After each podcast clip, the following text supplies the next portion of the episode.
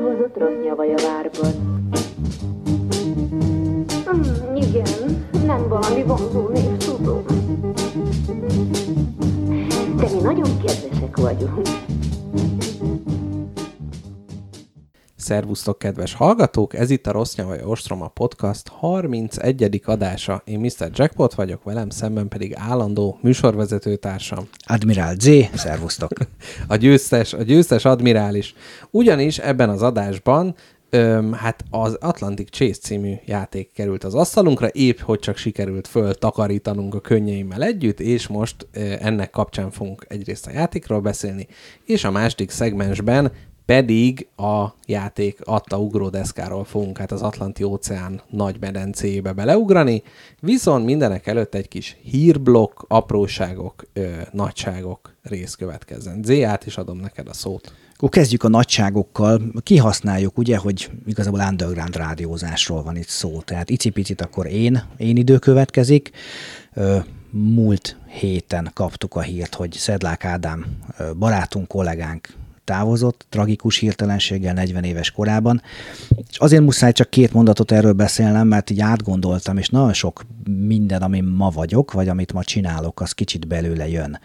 Visszakerestem, hogy 2010-ben egy sci-fi meetupra kerestek előadót, amikor én még egy annyira introvertált mérnök voltam, hogy nem mertem beszélni még a boltban sem. És kicsit azért éreztem, hogy ez kéne feszegetni, és jelentkeztem előadónak. És hát napokig szedtem a gyógyszert, hogy felmerjek Ja, hogy szólalni. ez tudatos, tudatos, tudatos határ kitolás volt. Kitolás aha. volt, és 15 ember előtt, hogy tudjak beszélni, akkoriban könyvkritikákat írtam, és Ádám nagyon kedvesen terelgetett és mentorált, hogy akkor hogy próbáljak tükör előtt, meg stopper órával, stb. Akkor ebből kis haverság kerekedett, és hát nyilván ez egy szűk másfél évtizedre akkor elnyúlt, és onnan az ő ismeretségi köréből adódik mondjuk az is, hogy, hogy az írókört, ahol voltam, akkor össze tudtam szervezni, hogy innen az előadás, hogy megéreztem, hogy tényleg milyen, hogy beszélek, hogy jelentkeztem aztán vezetőképzésre, hogy a karrierem erre kanyarodott, és igazából öltönyös rabszolgának álltam. Ez is kicsit onnan, ebből az origóból, hogy a volt munkahelyére rárimeljünk, adódik.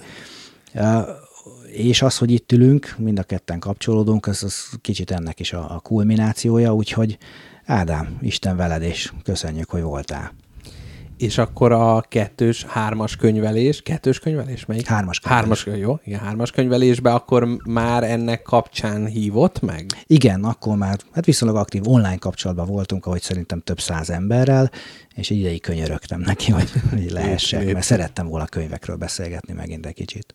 Igen, illetve a rakaszolvasók is kereshetnek Z-contentet a, a régebbi számok közt, nekem a Google keresés földobta. És a rossz nyavaját is kétszer ajánlotta már, egyrészt mikor indultunk, másrészt valamikor pár hónapja hmm. belehallgatott, és mondta, hogy de jó, megérett a dolog, és jó hallgatni. Na, hát ezt nem is, ezt nem és is köszönjük tudtam. neki.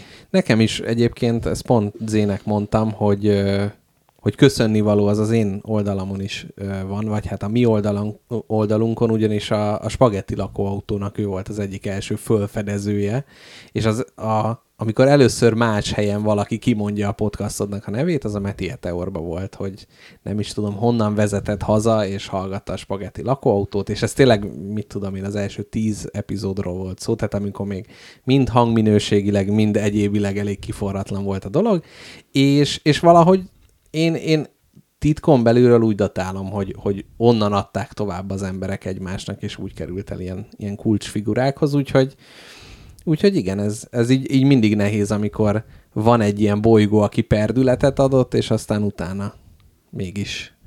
Hát most ide csak nyálas, csillagos hasonlatokat, hogy hogy lesz a bolygóból e, egyéb, de ezt el is varrom ezt a mondatot. Ádámnak se tetszene az e fajta alakoskodás.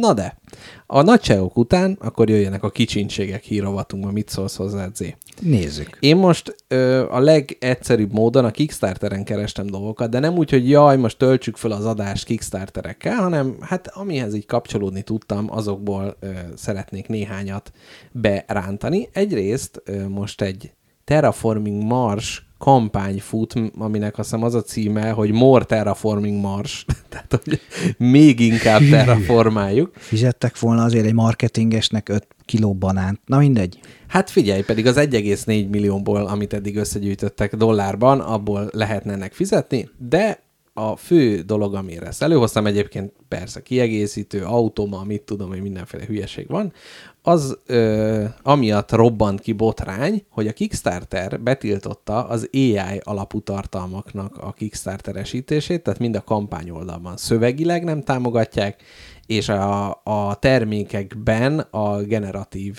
AI-ok által létrehozott tartalmakat illusztrációk? nem. Így van, és itt az illusztráció a fő probléma, melyre azt mondják, hogy ők nem AI tartalmakat használnak, hanem a grafikusaik használnak csak AI tartalmakat, amihez utána hozzányúlnak, tehát hogy ez a Tézeus hajója kérdés, hogyha igen, kicserélünk igen. minden pixelt, akkor az már más.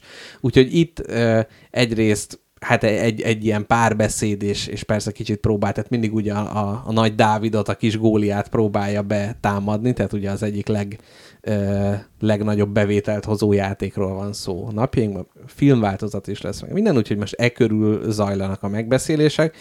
Van szerkesztőségi állásfoglalásunk arról, hogy az AI használata és egyebek belefére állásfoglalásunk. van sem? Egyébként van, csak szerintem ez egy önmagában egy tök érdekes két órás beszélgetés. szerintem egyébként igen, de haladjunk. jó, jó, jó, jó. Egy, egyetértek. Na, úgyhogy ez az egyik kérdés, érdemes megnézni. Én egyébként azt mondom, hogy ha ezek, tehát hogy ezek ember által készítve, és annyira csúnyák ezek a grafikák, és ennek a játéknak a UI-ja, és mindene annyira csúnya, hogy gyakorlatilag ha éjjája, ha kőműves kanállal készítették, akkor is ugyanaz a büntetés jár érte a túlvilágon.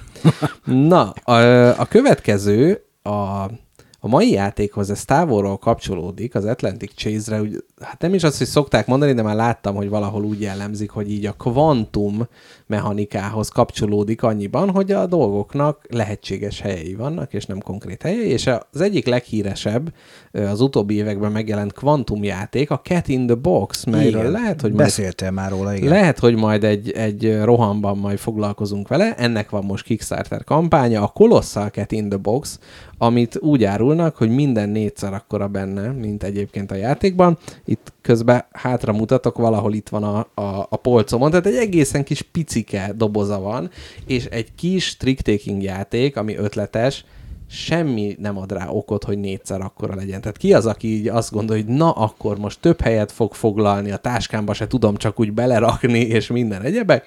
Tényleg ez vagy minden 400%-kal nagyobb a játékban. Van benne két mini expansion, és ö, ilyen macskaetető tálkaszerű kis tálak a komponenseknek, úgyhogy ezzel próbálták föl, földobni a játékot. Én nagy, a játékot magát nagyon ajánlom, nem feltétlenül ebbe a gigantikus kiadásba, de hogyha valaki így tud hozzájutni, akkor... Igen, tényleg nem értem. Tehát én tök értem a Collector's edition meg mindenfélét, ha valamit annyira szeretek, Azóta se rendeltem meg a kis bakelit elemeket a Twilight Struggle-hoz, de előbb-utóbb megfogom, de hogy értem, de hogy tényleg ez egy pakli kártyához. Igen. Hát Fura. van benne kis tábla meg kis Jó, igen, de, de igen, nem, nem, nem annyira jogos a dolog. Na, a következő Kickstarter, hát nem is ajánlásom, inkább ezek figyelemfelhívó a következő kettő, és akkor ez, ezzel már le is zárnám. Az egyik a Mycella, vagy nem, Mycelia című játék, mely egy gombás játék, Aha. és és gyakorlatilag az ilyen modern gombatudományoknak a, a sarkában lohol a játék készítője. Egyrészt marketing szempontból is nagyon profi a kampány oldal, mindenkinek ajánlom, hogy nézze meg, nagyon jó kis kampányvideó is van. Tehát, hogy e- az, az az elmélet van mögött, hogy, hogy a gomba az nem a termőtest, tehát nem az, amit mi látunk, hanem maga ez a hálózat, a gombafonál hálózat. Angolul ugye külön szó is van rá, hogy, hogy a fungusz nem ugyanaz, mint a mushroom. Így van, így van, így van. És azt hiszem ennek még a nem tudom, micélium mi, talán az a... Simán há... micellára emlékszem, de lehet, lehet hogy tévedek. Igen, igen, igen. Úgyhogy a játék egyébként ez egy gyönyörű grafikával van e, megáldva, és gyakorlatilag egy nagyon agresszívnek tűnő játék, tehát van egy rész, ami kicsit ilyen fesztávos, építsük a tablónkat, jellegű dolog, de közben egy elég cutthroat, ilyen táblai, egymást ki, kiszorítós dolog. Nem próbáltam, de még a kampány lejárata előtt ö, szeretném tabletop szimulátoron kipróbálni, mert tényleg nagyon-nagyon nagyon szép grafikával és, és ö, Hát az, hogy ígéretes, az majd utána ö, Ide két beszúrás, a, mert én szeretem reklámozni, legalább kétszer beszéltetek már a spagettiben gombákról, szerintem volt gombás adás, Mhm, volt. illetve legutóbb meg szarvas gomba valami kapcsán előkerült, ez szuper így- érdekes így volt, úgyhogy hallgatok, Ctrl-C. A másik, hogy Kleinhens Csilla neve, gondolom neked is. Olvastad már az alvilági Nem. szövedéket? Nem, még nem, de a terveim köz szerepel. Én Abszolút. abszolút ajánlom, és egy olyan, olyan fantazi, amit szeretünk olvasni, modern, jó fantazi, és, és bárkinek ajánlom, akár külföldön is, remélem előbb-utóbb lefordítják. Azt hiszem Csillának csak egy-két novellája jelent meg Igen, angolul. igen, viszont Moskát Anita most fúrja gyakorlatilag a magyar íróknak előre a, az alagutat, szóval már hiszem most csehül is, meg nem talán angol is. Hú, meg de király, ezt nem tudtam. A Úgyhogy, ö, hazugságtézisei? Nem, nem, nem. A, a, nem is az írha és bőr, hanem Horgonyhely. Horgonyhely? Horgonyhely. Nem, te- szerintem jó választás. Azt pont feladtam házi feladatnak most pár barátnőnek. Na. Azt hittem, hogy azt mondod, hogy föladta. Azt föladta. Na, Az- az, az, nem, az, az jó könyv. és ugye Csillával és Ádámmal voltam már egy színpadon, hogy mindig visszakanyarodjunk ugyanoda és ugyanoda, és szintén 14 oda bekényszerített gimnazista hallgatta, hogy a könyvekről beszélünk. Na, jó volt. Na, úgyhogy ez, ez a játék megnézésre érdemesnek találom, aztán, hogy jó-e, azt, az, az Lehet, hogy egy rohamba majd jövőre visszaköszön. Abszolút, abszolút. Igen, mert tehát vannak ilyen elemek körülöttem, akik fűtenek, ez a megvegyem, ne vegyem, vedd meg, max eladod nekem, tehát hogy ez a, jaj, na. És Jó erősítve átveszem. Igen. Én abszolút ez vagyok, aki sokszor így, így rögtön tovább dobom. És végül, hát inkább egy ilyen furcsaság az, hogy ugye ez a társasjátékos világ terjed, vagy egy ilyen nagy expanzióban van, tehát már minden, ami a világunkban van, az valahogy játékos formában is megjelenik, szól az elmélet, és erre egy újabb bizonyíték, a Body of Evidence című játék, mely szintén a Kickstarteren futó kampány, ez egy nyomozós játék, melyben boncolni kell, és, és hogy úgy Voltak ilyen játékok régen, rakd össze a időt. Vo- nem, hát az is volt, meg ugye a híres van az Operations, amikor ugye Tényleg, ki, ki igen, kell venned, és hogy ne, de hogy itt nem, nem annyira az ügyességről van szó, mivel hogy ugye egy holtat kell neked fölboncolni, hanem egy ilyen több rétegű áldozat van ott, és akkor a kis szikével fölvágod a papírt, és kihajtod, és akkor ott alatt a lentebbi rétegeket láthatod, és hát ez van így valahogy, hát hogy ügyesen, nem ügyesen megoldva, minden esetre így vizuálisan egy nagyon érdekes dolog. Nem annyira hozta meg a kettet, hogy nem, nem tudom, nincs meg az a társaság, akivel azt így összejönnek. Boncoljunk már egyet. Egy jó boncolás. Lehet, hogy az Interpol támogatta meg, nem? És akkor aki megveszi, annak már megvan az e-mail címe. az, az, az rögtön, rögtön megkeresünk. Meg a címe, ugye, hogy hova megy ki egy csomag, már csak meg kell figyelni, hogy tűnnek Igen. el csövesek a háza körül. Hát, Hát fura. igen, igen. Szóval, szóval mindent, mindent magába olvaszta a játékos világ. Na, úgyhogy nekem igazából ennyi hírem volt. Ö, szerintem a következő adásban már eszen után leszünk valószínűleg, és akkor, akkor arról egy kicsit talán, talán többet tudok mondani, hogy mi az, ami újdonság volt, és beváltotta a hozzáfűzött reményeket, és mi az, ami nagyot hasalt, reméljük nem, nem, nem az általam patronált játékok valamelyike lesz ez, ez utóbbi. El sem tudom képzelni. Na, úgyhogy ennyit a, a hírek szegmensről, és akkor szerintem csapjunk is bele Csapjunk a hullámokba. a, hullá, a hullámok közé.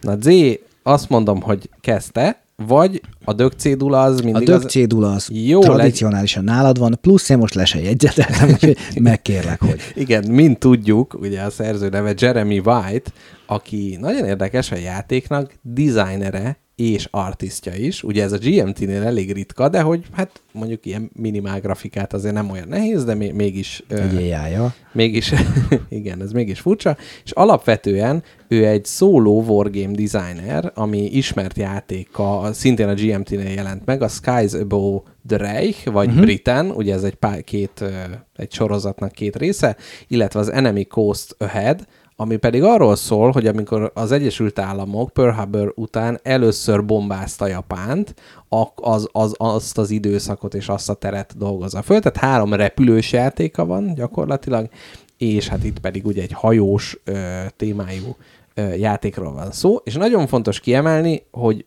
teoretikusan az egyik játékot lehet ketten is játszani, de elsősorban mind a felhasználók alapján ezek mind szóló ö, wargame tehát egy, egyedül ö, játszós ö, játékok. És szóval ez, ez 2021-ben jelent meg, talán ez az egy, amit, amit kihagytam, és akkor ennyit a, a dög céduláról. Azért azt ö, tényleg tegyük hozzá, ez vélemény tényleg abszolút, hogy nyilván a Wargamer az egy külön állatfaj, akinek, hát mondjuk az, hogy részei vagyunk, de csak a csorda szélén állva. Igen.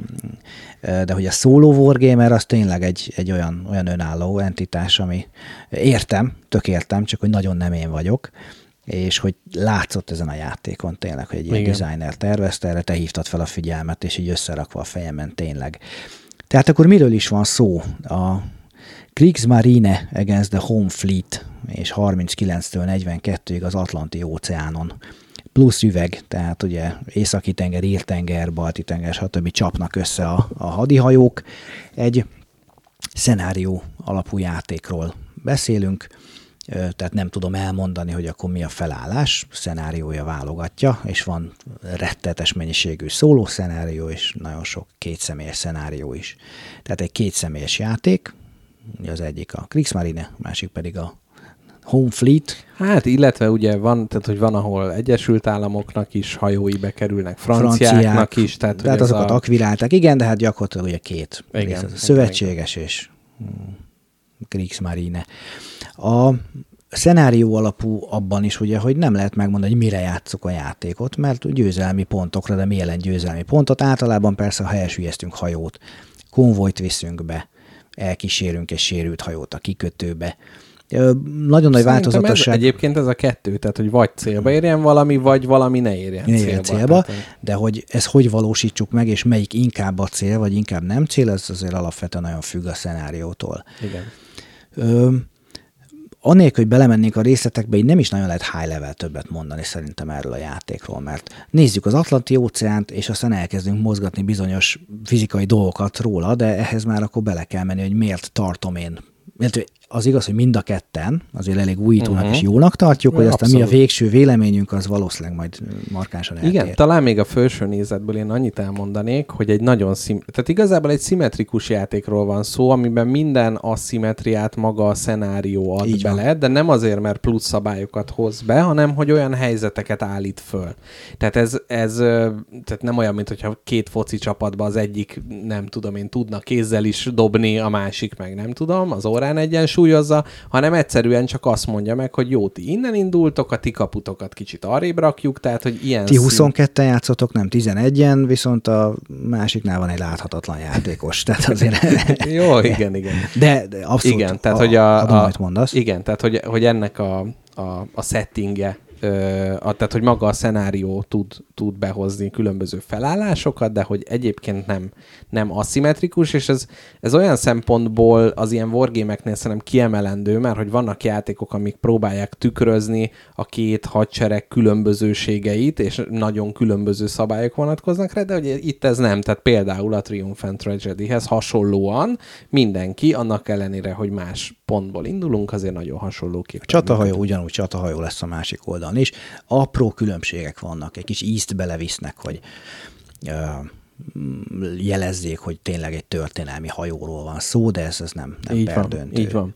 A legérdekesebb dolgot hadd mondjam el én, és akkor még az a utolsó csepp pozitívumokat kisajt, kisajtolom magamból, hogy a játékot mindenki nagyon újítónak nevezi, és ez ténylegesen így van, tehát hogy aki most elképzeli azt, hogy a táblán ilyen nagy token hegyeket tolunk egymásnak, ahogy az ilyen háborús GMT játékoknál ö, szokás, és akkor azokra dobunk ezerre, ez nem így valósul meg, ugyanis ö, a hajóinkkal különböző útvonalakat járunk be, ezeket meg, meg tudjuk mondani, hogy mi hova akarunk célba érni az adott hajóval. Tehát például a mostani játékban egy hajót el kellett vinni ö, Murmanskba, és a másikat pedig Gibraltárra kellett, nem, Gibraltárról kellett, nem, Valami. Afrikából kellett elvinni Liverpoolba. Tehát De ez... volt egy konvojot Gibraltárban is, amit bárhová így van, volna, így van. csak aztán nem kellett Tehát meg, meg volt adva, hogy ezek milyen irányba mennek, és az volt a célom, hogy oda eljuttassam. És ilyenkor a játékos kirak egy uh, ilyen kis pálcákból álló sort, ami meg... Nyomvonalat. Egy nyomvonalat, nagyon szép, egy nyomvonalat, viszont ameddig a másik játékos nem kezd ezzel valamit, addig minden helyen ugyanakkora esélye van a játékos. Tehát kicsit itt ez a kvantum hasonlat jön be. Tehát ez a másik játékos szemszögéből, de érdekes, hogy én nem tudom, tehát hogy én, mint irányító játékos se tudom, hogy aha, most ha nem tudom én, ö, mit tudom én, a, a Lamans csatornánál vagyok éppen, hanem csak azt tudom, hogy én bárhol lehetek ezen az útvonalon, és amikor valamilyen interakcióba kerülünk mással, ugyanúgy, hogy a kvantumok esetében, akkor tudunk ebből vagy szűkíteni, vagy konkretizálni. Akkor zuhan össze a valószínűségi tér, hogy akkor maradjunk a fizikánál. Így van, és egy, először is le kell szögezni, hogy ez azért volt tudatos design döntés, mert akkoriban tényleg gyakran még a, az admiralitás sem tudta, hogy tényleg pontosan hol vannak a hajói. Igen. Tehát ez nem egy rejtett mozgásos játék, hanem egy tényleg egy, egy kvantumjáték, tehát hogyha én kiterítem, egy nagyon hosszú nyomvonalat rakok le, akkor nagyon nem tudom, hogy hol vannak a hajóim, rossz idő van, elfújta őket a szél, megálltak, meghibásodott a kazán, rajtuk ütött egy tenger alatt járó, csak még nem tudok róla. Igen. Ezek vannak belevíve, és ez szerintem nagyon üdítő volt, hogy nem, nem írogattam, hogy hol vagyok éppen, hanem hát nem tudom, én Abszolút, abszolút, és amikor a, a megsegítésére küldök valakit, vagy pont a levadászására, akkor is ilyen nagyjáboli dolgokat tudok, hogy melyik irányba lehet úgy, úgy körülbelül, és hogy ezzel kell ö, gyakorlatilag számolni a, a játékosnak, szóval ez mindenképpen egy nagy újító része. Tehát néha egyébként konkretizálódnak, tehát amikor fölfedünk valamit, vagy csatába bonyolódunk, akkor tudjuk, hogy ott van az ellenség. És a másik, amire Z gyakran hívta fel a figyelmemet, és nagyon igaza volt, hogy ezek a hexák, amik a játékos teret adják, ezek nagyon nagy méretű tengerek, és még hogyha két ö, nem tudom, cirkáló, vagy valamilyen hajó ugyanazon a tengeri területen is van, lehet, hogy tényleg nem találkoznak, mert ezek óriási ilyen vízmennyiségek, és hogy ilyen szempontból ez egy nagyon tematikus érzé, tehát érzést ad a játékba, és hogy az, hogyha a valóságról akar a játék valamit tanítani, akkor ez például egy ilyen tanulási dolog, mint ahogy mondjuk a Twilight struggle hogy miért nem lehet a másik torkán lenyomni a dolgokat, amikor én erősebb vagyok, hát azért, mert az atomháborút fenyegetem. Vagy a pucsokkal meghúzkodom a cica bajszát. Ugyanúgy itt is ennek a, a tengeri hadviselésnek a méretei és a vaksága. És az, a nehézségei, és, nehéz... és a frusztrációja, hát főleg amire a később majd jackpotom ki fog térni. Igen, szóval, hogy ezek nagyon jól, ö, nagyon jól le vannak tükrözve a játékban. Igen. Ö, elég sokféle akciót lehet a saját körünkben választani, ezeken nyilván nem megyünk végig. Egy-egy példát majd talán mondunk, de ilyen volt, hogy a keresés. Tehát egész egyszer ugye, amit elmondunk ebből, nyilvánvaló, hogy meg kell keresni azt a hajót, amit le akarunk vadászni, bizonyos szabályok szerint, és nyilván pár táblázat segítségével, ami elmaradhatatlan, szűkítjük azt a teret, hogy hol lehet ez a hajó. Itt ilyen nagyon jópofa elnevezések is vannak, ami nekem tetszik, például volt az early or late. Uh-huh. Tehát ami azt mondja, hogy dobtam, nem találtam meg a hajót, csak most valami ből tudom valami hírszerzési okokból, hogy túl korán értem arra a helyre, vagy túl későn, tehát az adott nyomvonal egyik felét leveszem, vagy korán értem oda, akkor még nincs itt, vagy későn, és akkor tudom, hogy már előttem van, akkor majd üldözni fogom.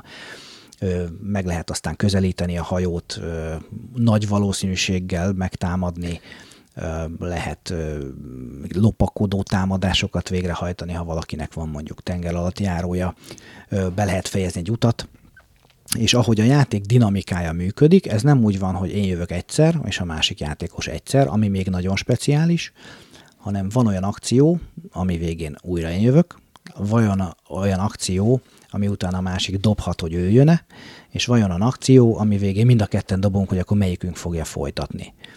A, amit, és ez a rész ez fontos, hiába dobott jackpoton mindig egyest, meg kettest, hogy ez viszont egy, egy, egyfajta jutalmazó rendszerrel próbálja felhozni azt, akinek folyton rossz dobásai vannak. Tehát, hogyha nincs olyan, hogy nem fogod megszerezni a kezdeményezést, mert előbb-utóbb annyi bónusz gyűjtesz össze, hogy úgyis hozzád kerül matematikailag. Hmm, igen, előbb-utóbb annyit azért, azért ide epésen ide szúrnék, hogy egy-egy akciónak nagy szerepe van a játékban, és az, hogy mire fölhalmozódik az a fajta kompenzáció, amivel már biztos, hogy átveszem az initiatívot, és ugye ki tudja, hogy mennyi időre, mert onnantól fogva megint ugye csökken az esélye, hogy meg tudom tartani, szóval az nem, nem feltétlenül van arányban Így ezzel. Van. De, de azért valamennyire szörmentén oda van rakva akik így a szerencsefaktor részétől tartanak egy játéknak, azt azért el kell mondani, hogy itt nagyon sok akciónál, amikor dobást hajtunk végre, táblázatokkal dolgozunk, ami elsőre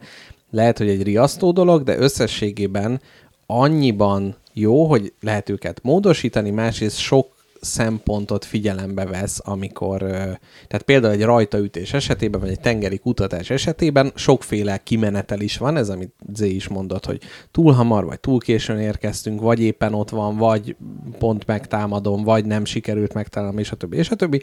Ez látszik, hogy több faktorból áll össze. És az egyik okos, nagyon okos része, a valószínűségek hogyan jelennek meg a táblázatokban. Uh-huh. Tehát amikor egy-egy ilyen hosszú nyomvonal találkozik, és azt mondom, hogy én itt próbálok keresni, akkor a keresőfélnek és a keresett félnek a nyomvonalának a hossza összeadódik, és minél nagyobb ez a szám, annál kisebb az esély, hogy megtalálják egymást. A táblázatban annál rosszabb eredmények szerepelnek így van, így van. adott oszlopban. Így van, és ez is olyan, amit az ember így észrevesz, és aztán elkezd olyan módon kutatni, olyan módon több ponton elvágni mondjuk ezt a, a hosszú útvonalat azért, hogy a kisebben már nagyobb eséllyel tudja megtalálni a másikat.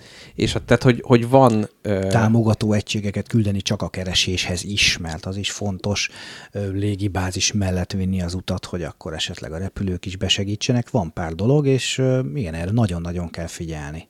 Igen, szóval nagyon sok minden táblázattal zajlik, Viszont, ami nekem nagyon-nagyon fájt, az, hogy van az initiatívra való dobás, mely ö, gyakorlatilag néhány akció kivételével minden akció ezzel zárul, tehát az akciók nagyobb része ezzel zárul, vagy ahol valami kritikusabb dolog történik, ö, melynél, amit Z is mondott, hogy itt valamikor az egyik játékos dob, valamikor mind a kettő, valamikor csak átdobjuk a másiknak a kezdeményezést. Egyébként most így kimondva nem feltétlenül látom a, a értelmét, hogy miért, miért van ez a külön, a mindketten dobunk, vagy, vagy csak az egyik dob más táblázatra. Szóval ezek az akciók, vagy ezek a döntő pontok, ezek nem táblázatosak, tehát nincsen igazából ráhatás, míg más esetben az, hogy van-e ott reptér, van-e ott Intel, mindenféle befolyásolja az eredményeket, ezeknél minimális befolyásoló ö, tényező van, viszont önmagában az, hogy egy teljes kört most én hajtok végre, vagy a másik hajt végre, ennek egy óriási impaktja van a játékban.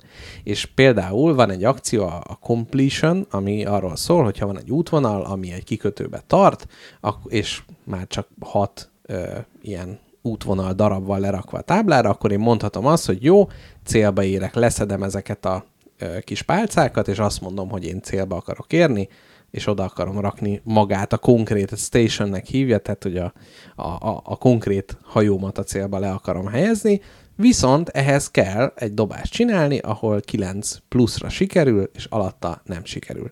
Sem, semmi nem módosítja, és gyakorlatilag, amikor az ember körökben egymás után erre dob, és ugye nagyobb az esély, hogy nem fog sikerülni, és utána átadja a kezdeményezést a másiknak, mert nem elég, hogy nem sikerül, hanem ezzel az egy dobással dől el, hogy sikerül az akció, és nem sikerül, és átadja a másiknak a kezdeményezést. Tehát, hogy még nem is az, hogy jó, nem sikerült, de legalább enyém lesz a következő kör. Vagy nem sikerült, de valami jó történik. Nem, tehát így duplán ül az ember nyakába a borzalom, és a másik, amit elmondok, és aztán Z védelmébe veheti, vagy, vagy mással ö, színezheti a dolgokat, az, hogy sokszor két akció egymásra épül. Tehát például a mi is az, amikor ha van rajta Intel, akkor hengeri tudom változni. Signal. Signal akció. akció, aminél az, hogyha már van Intel információ a másikról, akkor ezzel az akcióval konkretizálhatom, hogy ő hol van, fölrakom a kis ö,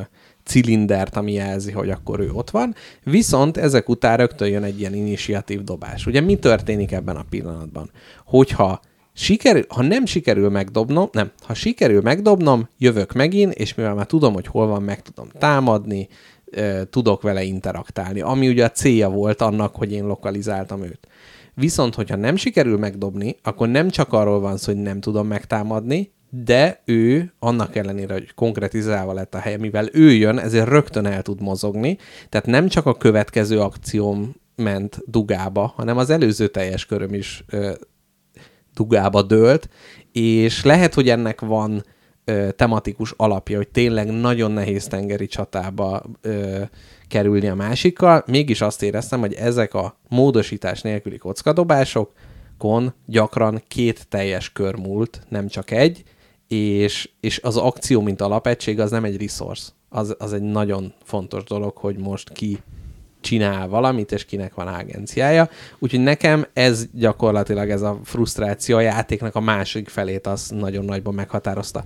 Igaz, hogy rosszul dobtam, de most ezt a kedves hallgatók próbálja, próbál, próbáljanak rám úgy nézni, mint akit nem csak a, a, a bal szerencse keseríti meg a szájában a falatot. De teljesen értem a frusztrációdat is, meg a véleményedet is. Tehát ezt, ezt vitatni nem akarom. Itt volt egy kis módszertani vitánk, mert szerintem nem az előző kör is oda ment, hanem igazából nullára állunk vissza. De mindegy, ebben nem menjünk bele a részletekbe. Én még mindig tartom, hogy ez a fajta valószínűségi modell, ami ezzel a számtalan dologgal kiegészül, hogy ha hírt szereztünk a hajóról, mert mondjuk áthaladt egy olyan helyen, ahol megláthatta egy repülő, ha kapcsolatba került egy másik hajóval, ahol szintén letettük, hogy ő, ő itt kapcsolatban volt. Lehet, hogy már nincs ott, de az egy erős nyom, hogy ő itt már járt, és a többi, ez az üldözést igazából megkönnyíti. Ő, zárójel tegyük hozzá, Jackpotomnak az első játék volt, nekem a második, uh-huh. és ez mhm. ilyen típusú játék esetén ég és föld, mert kicsit törtük a fejünket, mit kellett volna máshogy csinálni, nekem volt munkahipotézisem, de hát én sem vagyok még nagyon tapasztalt, Szerintem a frusztráció egy része abból akad, hogy a játék első felében hogy mozog az ember, de erre nem tudok mérget venni.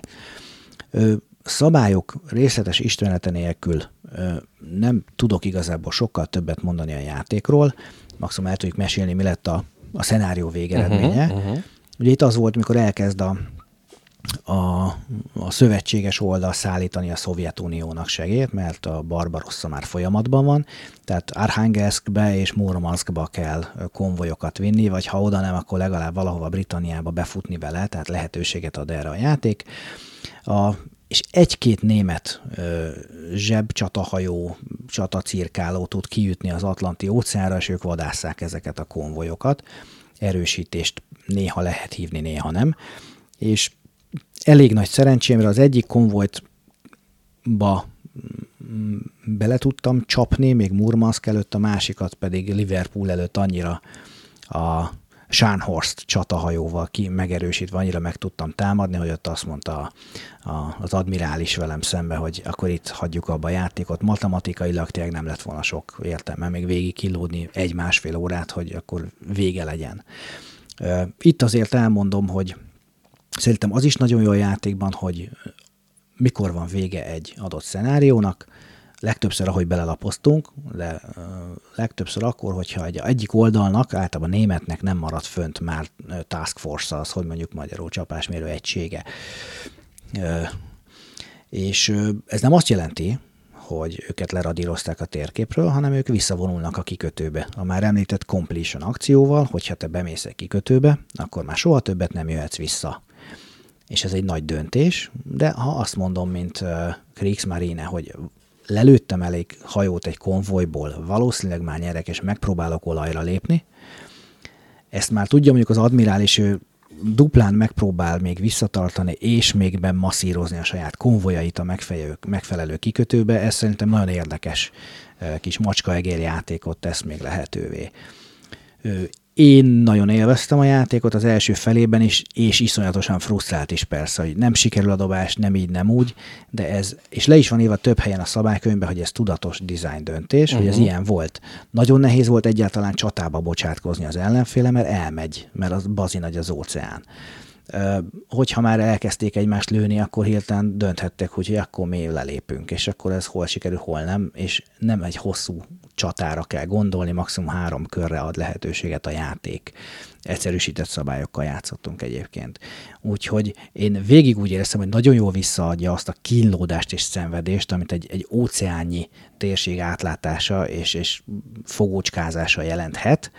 Ez nyilván nem feltétlenül egy jó játék élmény amit szintén aláírok, és biztos vagyok benne, hogy lehetne ezen még egy, egy developer, talán még javított volna rajta, de az is látszott nagyon, amire szintén kitértél már, hogy ez egy szóló wargamer agyából pattant elő, Igen. ahol megvannak a táblázatok, mert azt néztük a YouTube-on, hogy ezt hogy kell szólóban játszani, és ott megvan, hogy akkor hogy dönt az ellenfél. Egy négyre így, öt hatra úgy, és akkor neked igazából üldözni kell, be kell keríteni a, a, a megfelelő egységeket.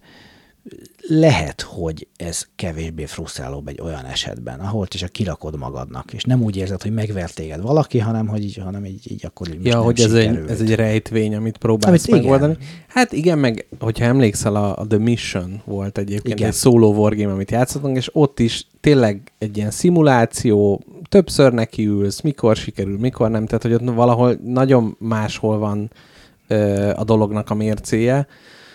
Öm, alapvetően, amit mindenképp pozitívumnak kiemelnék, és ez olyan, hogy, hogy ez még mindig egy nagyon, nagyon birizgálja a fantáziámat, ez a fajta valószínűs, nem is valószínűs, ne, nehéz ezt pontosan körbeírni, mert nem te... kvantum. Igen, igen, kvantum. igen. Tehát ez, ez a, a, csak hogyha egymásnak ütközünk, akkor, akkor derülnek ki a, a, a jelenlétek. Ez egy tényleg nagyon érdekes ö, dolog, nagyon jó settinget is találtak ki hozzá, tehát nem, nem úgy tűnik, hogy jaj, volt egy ilyen jó ötlete, és akkor ráhúzta, mert tényleg ez, amit mondtál, hogy a, a War Roomból nem feltétlenül tudták, hogy akkor most ki hol van, és, ö, és kivel ö, mi történik.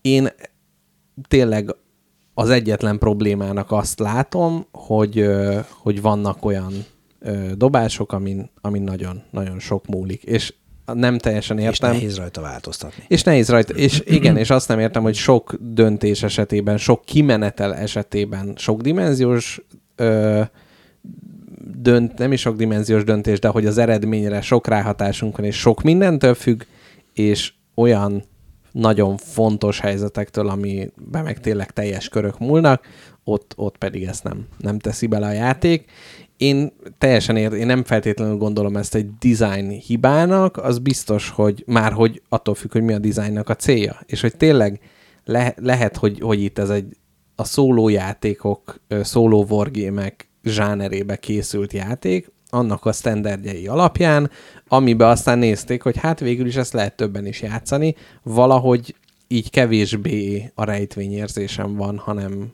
hanem, hanem így, így, így sokkal nagyobb súlyt vet alatba ö, a szerencsének ez a rész, és önmagában, tehát vannak játékok, amit teljesen lett arról a szerencse, és hogy itt meg egy ilyen furcsa, nagy impaktú, de kis részbe kerül bele. Nekem ez, ez, ez az, amit én nem tudok hova tenni. Tehát te is tudod jó, hogy az ilyen wargame ezer kockával kell dobni, teljesen ott a helyem, de hogy, hogy itt, itt, itt ezt nem, nem, nem éreztem. Igen, jól értem, amire gondolsz, akkor olyan furcsa hibridje volt ez a, a determinisztikus és a véletlenszerű játéknak, ami egy pont egy kényelmetlen ponton szúrta az oldaladat. Abszolút, abszolút, abszolút. Értem, kettőnk közül egyébként én utálom jobban a kockát, ezt szerintem már sok adásban elmondtuk, valamiért engem meg kevésbé zavart, és nem azért, mert a végén az utolsó egyharmadában a játéknak nagyon elbillent felém, mert én addig is élveztem, meg törtem a fejem, mert nagyon izgalmas volt maga a szenárió. Azt még tegyük hozzá, egy szenárió, hát az hogy indult, neked volt mondjuk 20 hajód, nekem meg három. Igen, de hogy próbált, tehát hogy eleve úgy választottuk ki a szenáriót, hogy végigpörgettük, hogy hol a legkisebb a különbség kettőnk közt, és ugye mindenhol az, hogy a britek így úsznak a hajókba, micsoda képzavar, de hogy, és hogy talán itt volt a leg, legkisebb különbség, lehet egy. És az első felében én iszonyú frusztráltan éreztem magam, mert azt próbáltam kirakni, hogy hogy tudok kislisszolni kill kikötőjéből, úgy, hogy ne lőjenek azonnal rommá.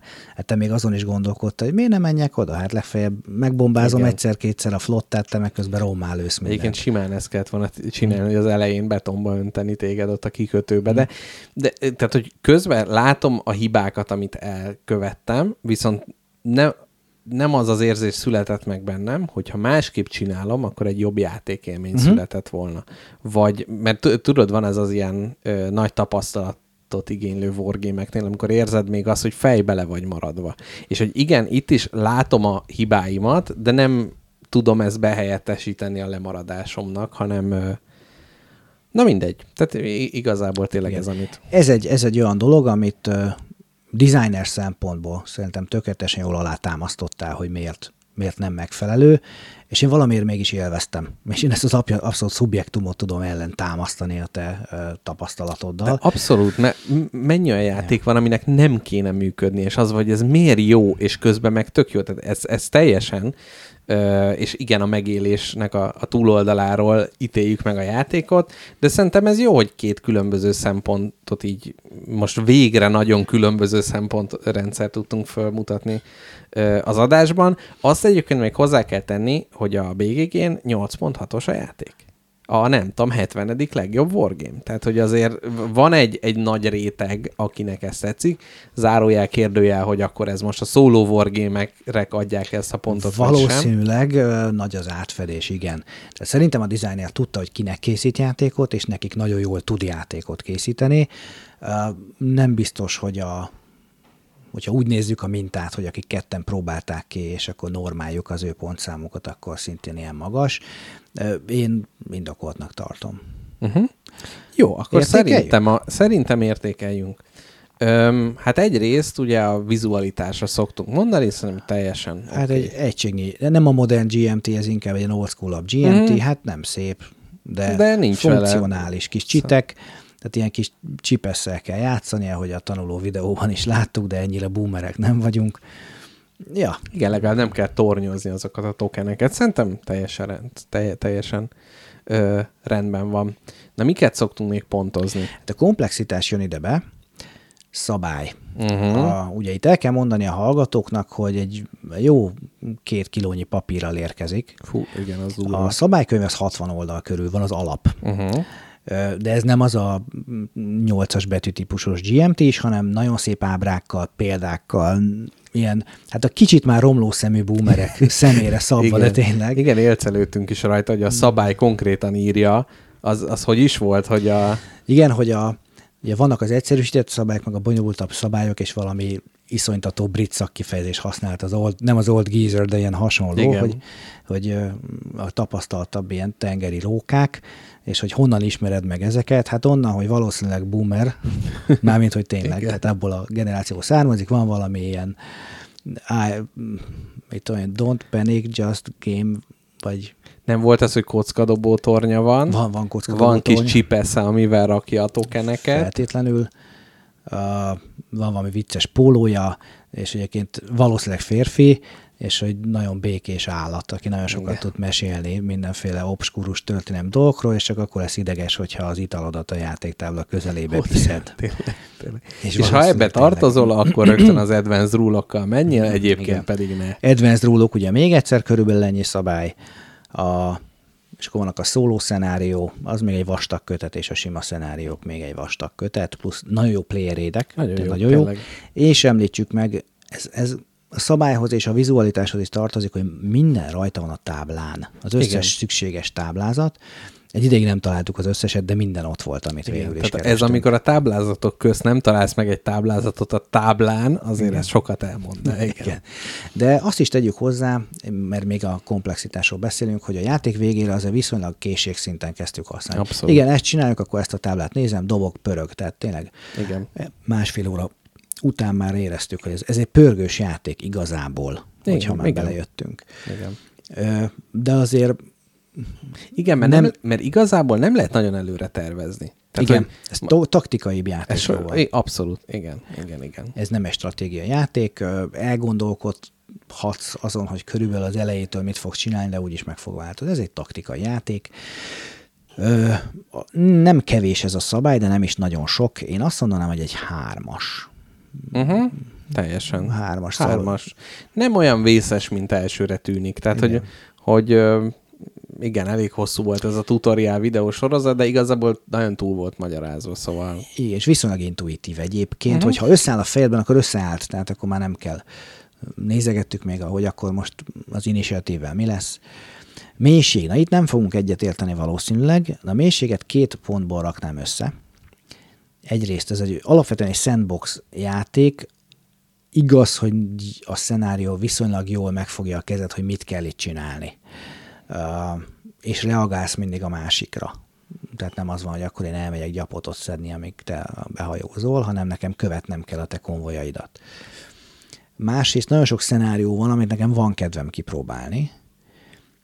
Úgyhogy én nagyon fél... Azt még érdekes, hogy a szenáriók száma az a mélységhez ad hozzá. Ez változatosságot ad, nem mélységet. Magához a játékhoz azért adnám hozzá, mert nem lapoztam végig az összeset, de egy nagyon más szenárió, az megint egy új felfedezni valahogy itt, mit érdemes csinálni. Uh-huh, uh-huh, Hiába uh-huh. ismered a mechanikákat, Ja, értem, értem, értem. itt Mm, még igen, zárva vannak igen, a francia is. kikötők, itt mit ez meg azon. És van egy kampány is, ami szintén nem a, a szabály, hanem hogy a játék maga, hogy mennyire tudsz elmerülni benne, szerintem igenis ad hozzá.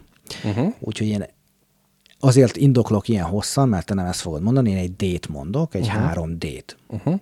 Jó, hát én, én három B-t mondok. Szerintem a taktikai mi volt a ISO, tehát a, amit, ami ebbe a B-be benne van, az a, a, a szuperpozícióknak a megértése, uh-huh. és azoknak a megfelelő egymásra építése, viszont szerintem pont az a fajta taktikai szerencse layer, ami benne van a játékban, az, az szerintem simán engedi azt, hogy tehát tényleg nem a, a kezdő és a rutinosnál rutinos fog nyerni, viszont ha egyel már tovább lépünk, tehát az van, hogy már én játszottam kettőt, és a másik játszott húszat, akkor már szerintem nincsen nagy mm. esélykülönbség kettőnk közt.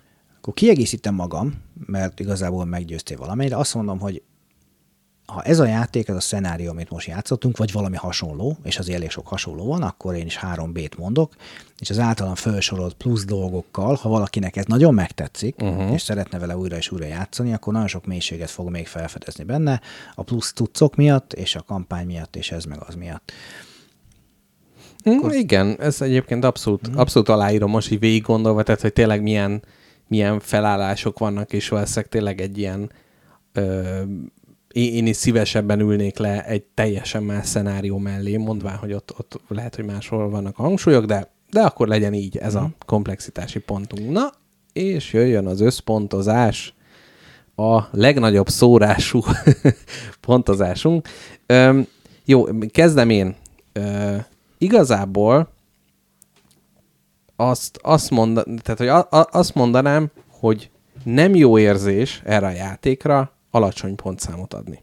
Azért van ez így, mert önmagában egy jól kigondolt, mechanikusan érti a zsánerét, de újít benne. Tehát minden szempontból és faktorból, amit, tehát egyszerűen a designert nem tudom semmiben se hibáztatni, de összességében játékélményben én egyébként, aki egy nagyon jámbor játékos vagyok, tehát hogy munkám révén sokat játszok olyan emberekkel, akik könnyen frusztrálódnak játékoktól. Én nem tartozom ezen emberek közé, tehát hogyha engem egy játék frusztrál, akkor az az, az, az érzésem, hogy ott az a Geiger Müller számláló, az már valamit jelent, és tudom, hogy ezek az emberek tényleg table flippel hagyták el volna a dolgot. Nagyon értékelem a történelmi szimulációkat, az, hogy valaki nagyon ismeri a témáját, és ezt tényleg a mélyre merülve kiépíti, tehát minden pluszpontot azt az elismerési részből adok bele, és minden mínuszpont az pedig magából a, a, az élményből, illetve az elvárások és a megélésnek a távolsága. Úgyhogy én emiatt 5 pontot adok a 10-ből, ami kicsit ilyen szuperpozíció, tehát hogy tényleg lehetett volna ez kevesebb is, de összességében tényleg, hogyha balanszra teszem ezt, a, amit a játék elért, és amit tálalt, és, és a megélésnek a két serpenyőjét, úgyhogy öt pont. Uh-huh. Nálam egy nyolcas, én most is nagyon élveztem, és frusztrált közben, de hogy, de hogy tök tudtam, hogy ez lesz. Nekem volt már annyi tapasztalatom, hogy, hogy úgy ültem neki. Az első játékom nekem is sírós volt, de a végén úgy döntöttem, hogy ez, ez mégis, ez nekem nagyon tetszik, mikor a végére értünk. Úgyhogy nekem nyolcas. Én, én szeretnék még vele játszani, úgyhogy és hogy itt énekeljük meg. Egyébként adás elején kellett volna. Igen, igen. A, a Pilis Boros Jenői, Jenői Kockavető klubot, ahol Miki barátom kölcsön adta, köszönjük szépen. Valószínűleg vele, illetve az ott táborozó hardcore kollégákkal fogok még játszani. Azért mondom ezt így be, mert érdemes lemenni a klubba, mm, szeretik az új arcokat, hogyha Üröm, Pilis Boros Jenő hasonló helyen vagytok, akkor keressétek meg a klubot. Igen, és öröm az örömben, hogy az Atlantic chase is lehet játszani majd. Sőt, a, a rossz nyava egyik felével is néha. Így van. Ha megint hát, oda igen, igen, hogyha jobb, jobb részekről is beszélünk. Öm, igen, szóval ö, annak ellenére, hogy kicsit ilyen életről lehozós ö, zárást kerekítettem ennek a dolognak, té- tényleg ez egy olyan, ö, olyan, olyan mechanikák és olyan approach, amivel szerintem érdemes foglalkozni. Önmagában nem mondom, hogy nem gondolkodok majd el azon most az elkövetkező napokban, hogy ennek az alapmechanikáját hogy lehetne egy kevésbé frusztráló játékban felhasználni. Kicsit ugye az a nehézség, hogy tényleg ez a tökéletes téma, ami megágyaz ennek a fajta szuperpozíciós game designnak, de, de ö, szóval ne, nekem is van pozitív útra való a játékból. Na jó, hát szerintem ennyi. Ennyi a, a játékos szegmens, és akkor jöjjön egy kis hangeffekt, katedrális, és utána jövünk vissza. A második témár, hát vagy a, a, a távol ugró, a játék témájától távolabbra ugró szegmensünkkel. Rengés üvölt a tenger, hánykódnak a hajók, süllyednek a pokorra, az árboc és vitorla megtörve tépve lóg. Tombolt ki, te özönvíz, tombolt ki magadat. Mutasd mélységes medred, s dobáld a fellegekre bűszült tajtékodat.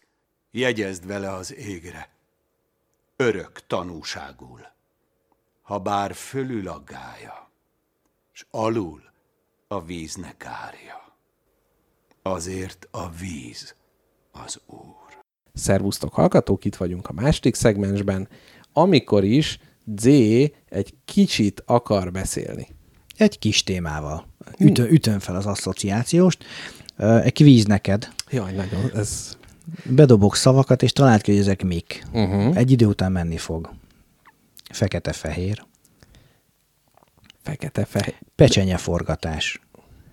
Mhm, Uh-huh. Tyúkozás. Jaj, jaj, jaj, jaj. Jó, ez már, ez már ismerős. Is. Halászás.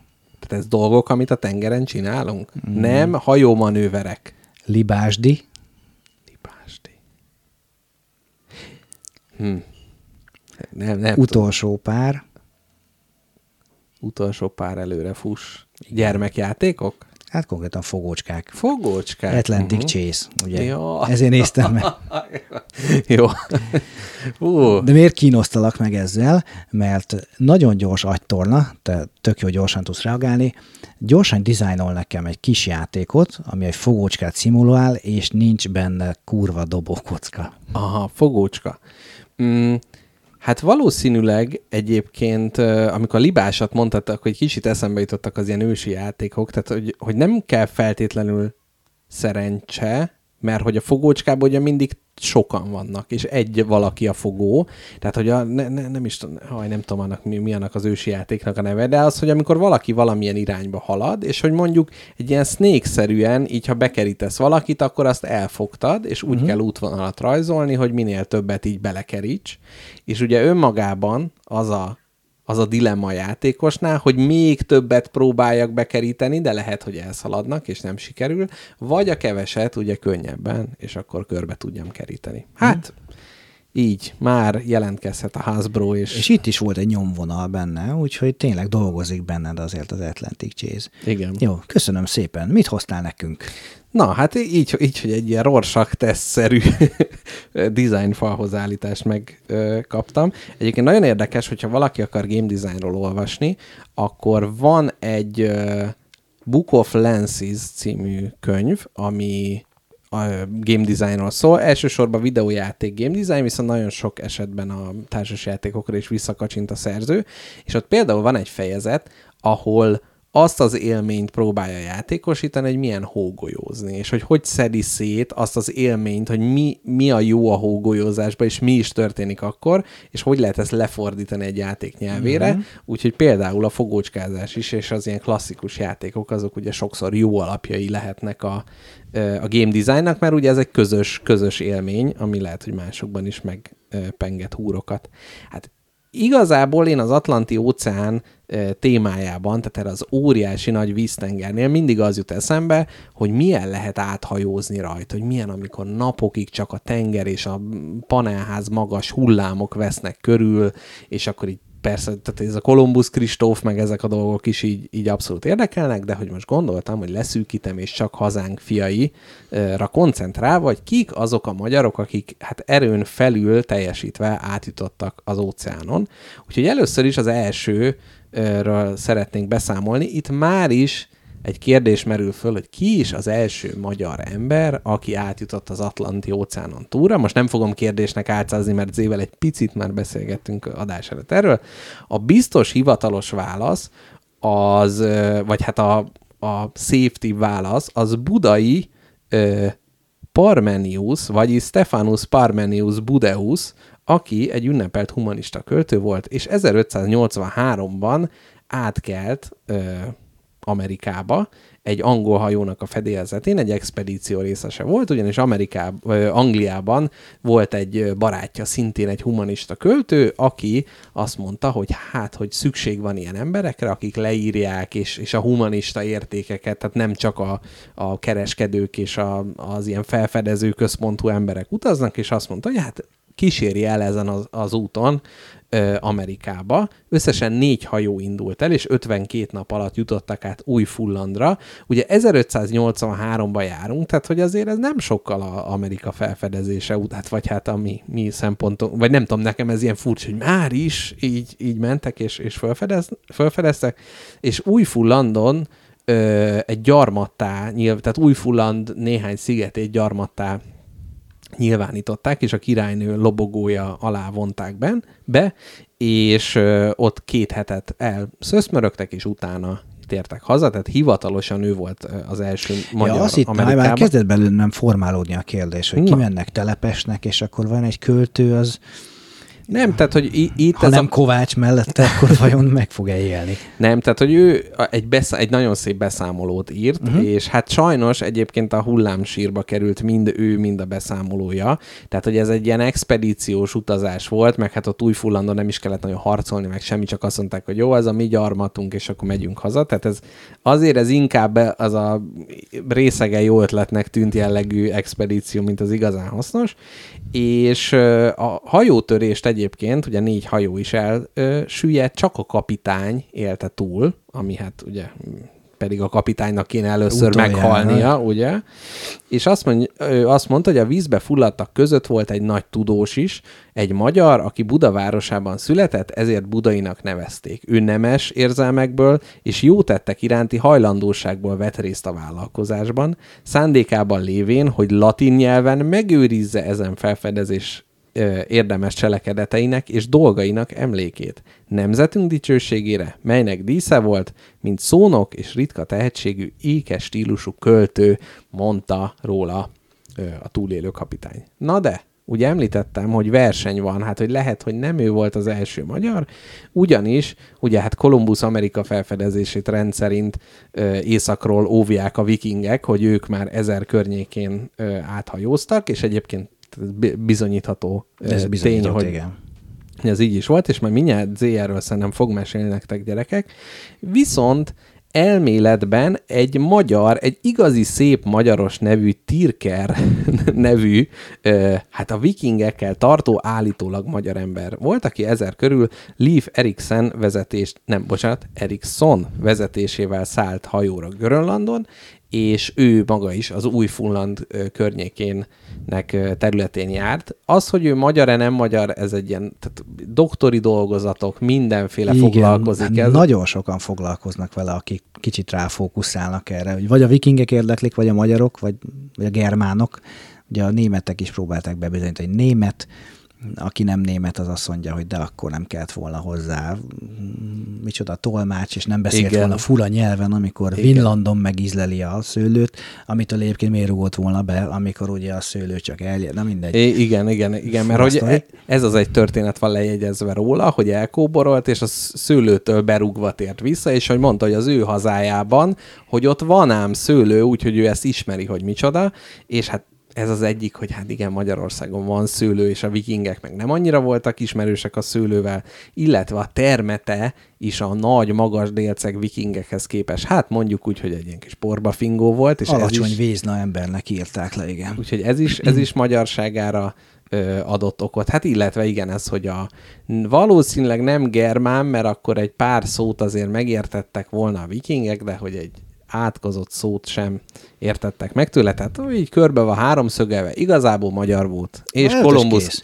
Kolumbusz Kristófot megelőzte. És ugye egyébként nem elvetemült ötlet, hiszen ugye a magyar királyság a szomszédos volt a ruszokkal, a rusz fejedelemséggel, ahol volt a vikingeknek lerakata, ahonnan kereskedtek, mm, rabszolgákat is vettek onnan, úgyhogy simán lehetett önnen származó ember, aki eljutott annyira éjszakra.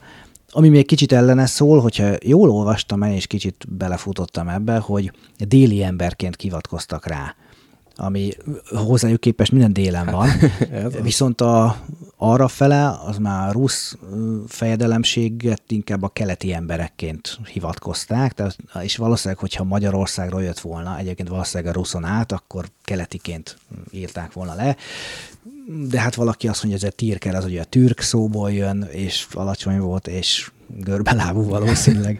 Nem tudjuk meg, de jó úgy gondolni, hogy lehet, hogy egy, egy hazánk fia partra szállt Amerikába. Igen. És hogy valaki ebből egy doktorit tudott kanyarítani ebből a sarkalatos kérdés. Nem egy ember, és nem kettő, és nem Igen. is csak egy országban. Amúgy te arról tudsz valamint? A múltkor ezt próbáltam utána járni, de nem sikerült, hogy ki lehetett az első amerikai, aki Magyarországra eljutott. Hogy a, tehát, hogy mert, mert, Ú, de jó mert ugye van ez, hogy oda mentünk, akkor nem, mert hogy nem ma, magyarok, bár hát ugye most kérdez, tehát ez magyarok a függetlenség kikiáltása után, mert hogy onnan hát, beszélhetünk. Hogy Kolumbusz út, tehát onnantól fogva gyakorlatilag az amerikai, tehát hogy most kérdés az, hogy aki önmagában Amerikába született, de hmm. már európai ember, az számít-e? Számíthat, de mondjuk akár indiánként, hogy hát ugye nem csak a, a Vinetúhoz hasonlóan ugye hmm. németországi, németországi indián kalandokról van szó, hogy ez, ez én próbáltam utána nézni, de sajnos nem, nem igazán találtam erre, hogy, hogy így mikor. De hát ha ilyen hamar egy magyar is kijutott Amerikába, akkor szerintem azért visszafele is csordogáltak onnan emberek. Valószínűleg, igen. Hát, ha csak... Őrült jó kérdés. Mert főleg ugye, ugye eleinte, hogy mondtad is, északon értek partot, ez majd jön a témámban, amit majd rövidebben fogok elmondani, ne mondja mindenki halára magát, ugye ott inuitok voltak, uh-huh. akik viszont Grönlandig is elmentek, tehát nem volt akkora az út, nem veszélytelen, de simán lehet, hogy egy pár kajakkal, aztán le a Rajnán, aztán a Duna, és akkor, és akkor hirtelen megjöttünk. Margit megjött az étvágya, mondták ekkor. Na az szerintem a vikingekről mesél, mert időszakilag az ide, ide passzol. Ide szerintem. passzol, igen. Eddig elég kevés hallgatónk látott engem, de ők tudják, hogy rajongók a vikingekért, már csak a hajam is mutatja. Úgyhogy ezért kezdtem összeszedni. Igazából Grönland történetét, mert hogy az az Atlanti óceánon van, de hát ugye közbe kell itt Amerikát is. Ami szerintem egy őrült jó sztori. Grönland ugye nem rakjuk össze fejben, de az a legnagyobb sziget, ami nem kontinens. Uh-huh. Viszont a nagy része jég alatt van. És miért hívják Grönlandnak? Egyébként volt olyan előre szaladva, amikor elkezdték a globális felmelegedést már tagadni, hogy de hát régen is meleg volt, mert hogy azt mondták, hogy Grönland régen az egész zöld volt. Nem volt az. Hát kezdjük... Igen, ez az Izland, ami zöld, és Grönland, ami fehér, tehát ez a problematika. Igen. A Torvald Aswaldsonnal kezdődik a történet, akinek volt egy fia Erik, őt viszont ismered már, ő Vörös Erik. Hát és ő, ő azonos a Monty Python Erik a viking Természetesen igen. Jó. Tehát ő hm? Vörös Erik. Torvald Aswaldson szinte hozzám hasonló habitussal rendelkezhetett, ők még Norvégiában éltek, még Erik is ott született és nőtt fel tíz éves koráig, még az apja agyon nem vert valakit. Így aztán egyrészt a törvény, másrészt a vérbosszú elgondolták, hogy hát akkor átmegyünk Izlandra, ami akkor már be volt telepedve. Viszont kb. már elfogyott rajta az igazán jónak számító föld, úgyhogy igazán jó nyomorult körülmények közé megérkeztek, hajóztak, nem mennyi azonnan 1500 km az ész, a jeges Atlanti óceánon, nem egyszerű sztori. Ez olyan nehéz az arányokat mindig elképzelni. Ah, Izland, izé, ott van fönn, és akkor megnézed, hogy így repülsz, Skócia, és akkor onnantól még egyszer még annyi. nagyon sok. Fú, nagyon durva. És akkor képzeld el ezt viking hosszú hajókkal amiket tök, tehát nagyon profi hajósok voltak, és úgy építették meg, hogy jégnek mindenek ellenálljon, de hát, de hát azért nem. Ö, akkor Erik ott fölnőtt, és örökölt az apjától egyrészt a farmját, másrészt a habitusát, úgyhogy vele is előfordult, hogy valamilyen, nem is emlékszem pontosan a sztorira, de a szolgái valami kis földcsúszamlást okoztak, az ráment valakinek, vagy a házára, vagy a nyájára. Uh, nem ez volt a baj, hanem akkor ez az ember, meg a barátja, aki, ezt meg kell keresnem, mert a, a, Ez az igazi rossz gyerek, aki földcsúszamlást okoz, tehát nem az, hogy fölgyújtja a górét, vagy valami. Aki eljolfa de faulnak mondják, tehát az undok, vagy az ocsmány, vagy a büdös, vagy valaki, ő agyonverte az ő szolgáját, uh-huh. ezen ő főúszta magát, és agyonverte eljolfot. Uh-huh. A törvény, visz, a norvég törvények itt is éltek, és ö, őt három évre száműzték. És akkor volt két út előtte, egyrészt vissza Norvégiába, ahol még az apja által agyonvert ember uh-huh. családja valószínűleg fent rá a harci bárdot. Igen. Állítólag a vikingek erre kényesek hosszú ideig. És a viking nevek se segítik ezt, tehát hogy valami szón mindig, Igen. tehát akkor ezt nem, nehéz elrejteni. Torvalcen? Dur. Ja nem az, jó mindegy. A sztorik viszont már megvoltak, hogy van egy, egy messzi, messzi föld még, még nyugat felé. Úgyhogy összegründolt pár hajót, és long story short felfedezte Grönlandot. Iszonytatóan taszító hely egyébként, és több mint három hétig hajózott, mire talált egy kis öblöt, uh-huh. ami azért viking szempontból egész hívogatónak tűnt, tehát kis fűzfák, bokrok, és látszott, hogy itt akár le is lehetne telepedni. Nyilván, hogyha valaki Magyarországról megy oda, akkor az kiröhögi, de ők vikingek voltak, akik Norvégiához voltak hozzászokva. Ö, és há- három év után Erik visszament, és összegrundolt egy kis hajóhadat.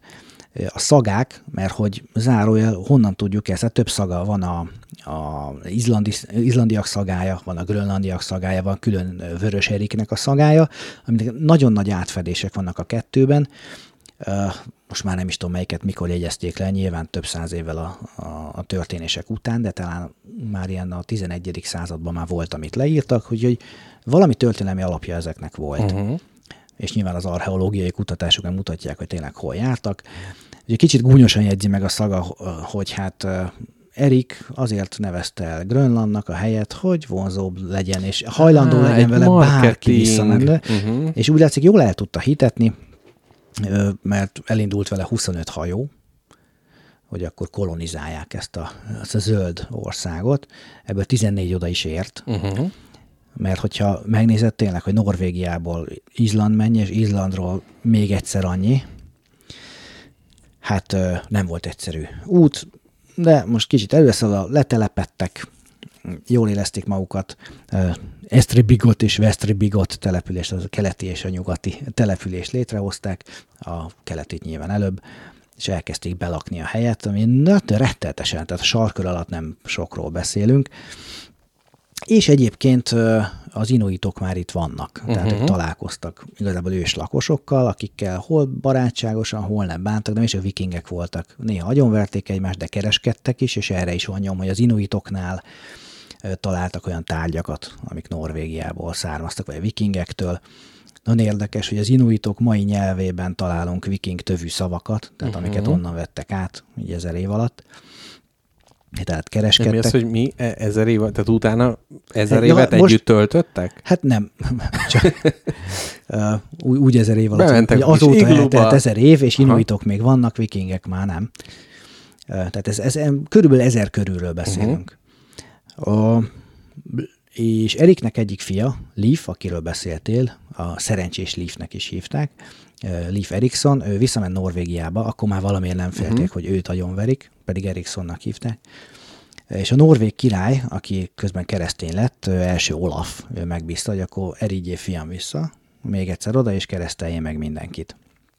Na már most, akkor itt jön be az ezoterikus rész. Elment, hogy a pogányokat megtérítse, viszont a szél, uh-huh. mert Thor vihar támasztott, mert nem akarta, hogy megkeresztelje mindenkit.